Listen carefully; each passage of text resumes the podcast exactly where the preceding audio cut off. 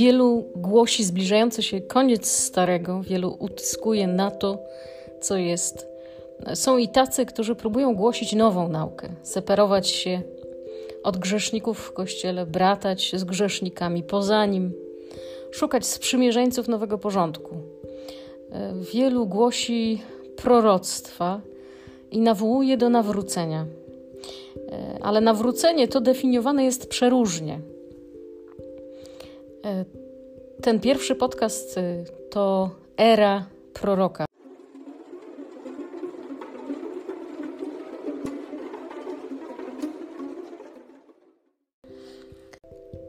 Widzę młodą kobietę z czereśniami za uchem.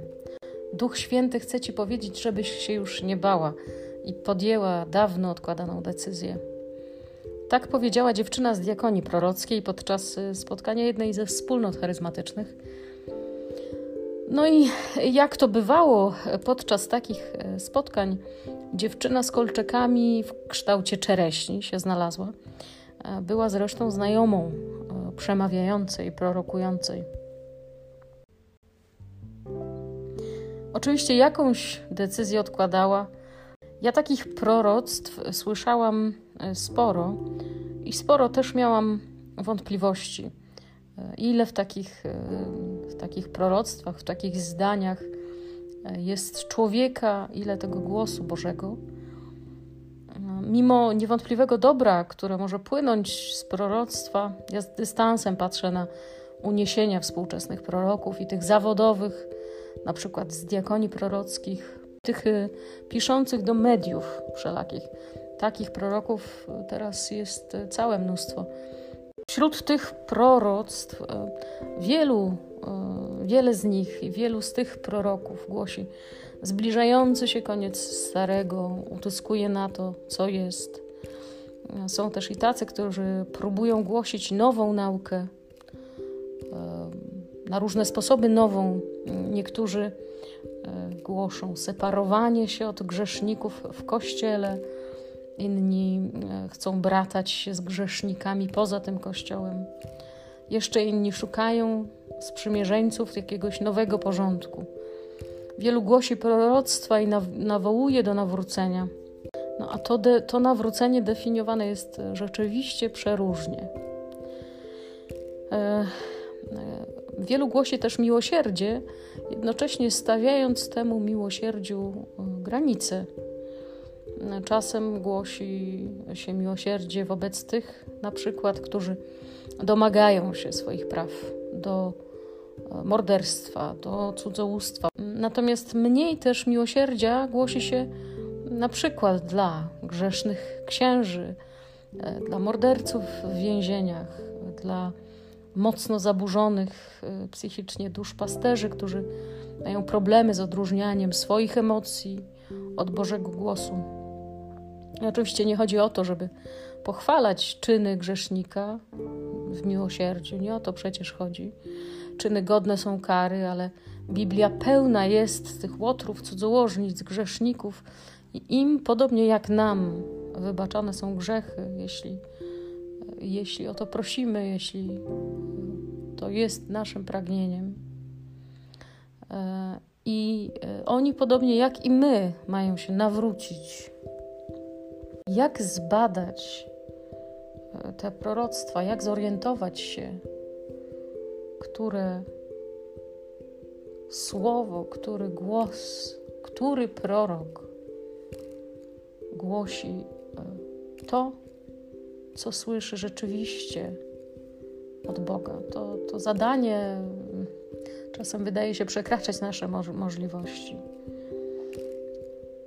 jak badać te duchy, czy są z Boga. Jest ich naprawdę wiele i, i często, bardzo często są ze sobą sprzeczne. Y, dla mnie takim wyznacznikiem, taką drogą, y, która pomaga mi nie podążać za każdym nurtem ślepo, poddawać się tym emocjom, które kolejne nurty wzmagają i prowokują, e, jest to, co zapisał święty Benedykt w swojej regule. Reguła świętego Benedykta kształtowała e, moje dorosłe życie wiary. Reguła gęsta jest od konkretu trzeźwego myślenia i praktycznych wskazówek. To jest to, co ja naprawdę e, odnajduję jako e, świetne narzędzie. Święty Benedykt na przykład opisuje szczegółowo sposób przyjmowania kandydata na mnicha i tam pisze, tu cytuję, gdy zgłasza się ktoś nowy do klasztoru, nie należy go łatwo przyjmować, lecz, jak mówi apostoł, badajcie duchy, czy są z Boga. Od razu widzimy, że święty Benedykt też nie patrzy na dary nadprzyrodzone, a pisze dalej: Należy mu, nowo przychodzącemu z góry, przedstawić wszystko, co jest ciężkie i trudne na drodze do Boga. To jest swoista weryfikacja, nie uniesienia, nie patrzenie, czy kandydat modli się i przeżywa jakieś emocje, czy prorokuje. Kolumnami, na której opiera się reguła, są raczej posłuszeństwo, pokora, praca, oficjum. W rozdziale zatytułowanym Jaki powinien być opat, pojawia się ciekawa e, adnotacja. Święty Benedykt e, pisze: Opat nie powinien nikogo w klasztorze wyróżniać, ani kochać jednego mnicha bardziej od innego, chyba że ktoś okaże się lepszym w dobrych uczynkach i w posłuszeństwie. No i to, to pokazuje nam, że yy, nie dary nadprzyrodzone, nie y, proroctwa, nie jakaś szczególna łaska na modlitwie po, pocieszenia. Um, tylko bardzo prosta rzecz, e, taka jak dobre uczynki i oczywiście trudniejsza znacznie, czyli posłuszeństwo, zostają docenione w sposób szczególny. Podsumowując e, temat ery proroka, temat tego, jak w tym w, tej, w tym ogromie proroctw się no, poruszać i, i gdzie patrzeć, na co patrzeć, myślę, że dobrze jest przeczytać sobie fragment z listu świętego Pawła do Rzymian. A zatem proszę Was, bracia, przez miłosierdzie Boże, abyście dali ciała swoje na ofiarę żywą, świętą, Bogu przyjemną jako wyraz Waszej rozumnej służby Bożej.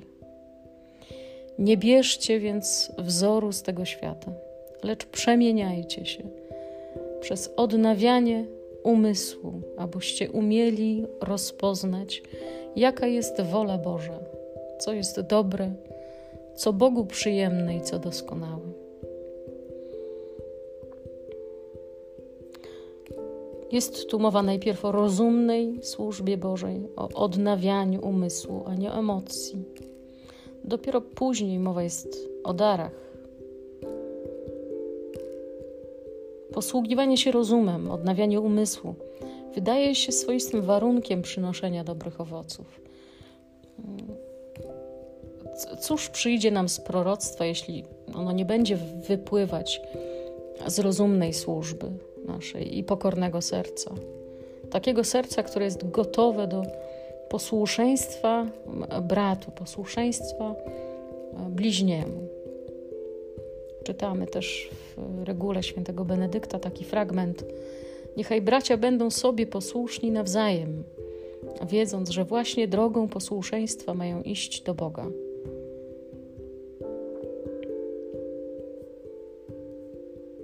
Rozumna służba, odnawianie umysłu, posługiwanie się rozumem, posłuszeństwo wydają się być takimi dobrymi kierunkowskazami, bezpiecznymi kierunkowskazami. Święty Doroteusz z Gazy e, jest temu, którego właśnie czytamy. Cytuję: Ponieważ jesteśmy poddani namiętnościom, nie powinniśmy nigdy ufać własnemu sercu, bo krzywa miara wykrzywia i rzeczy proste.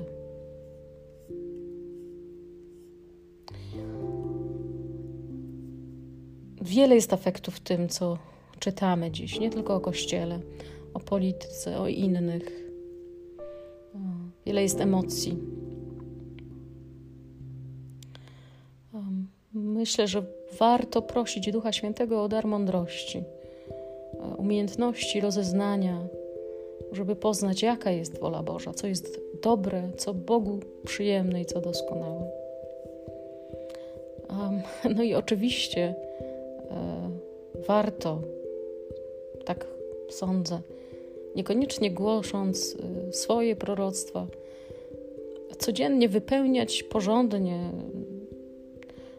y, swoje obowiązki, dziękować za to, co mamy. To, to naprawdę może zrodzić łagodność, miłość, radość, pokój. To może uspokoić właśnie te emocje, uleczyć rany, no i zbliżyć do innych i do Boga. Dobrego tygodnia.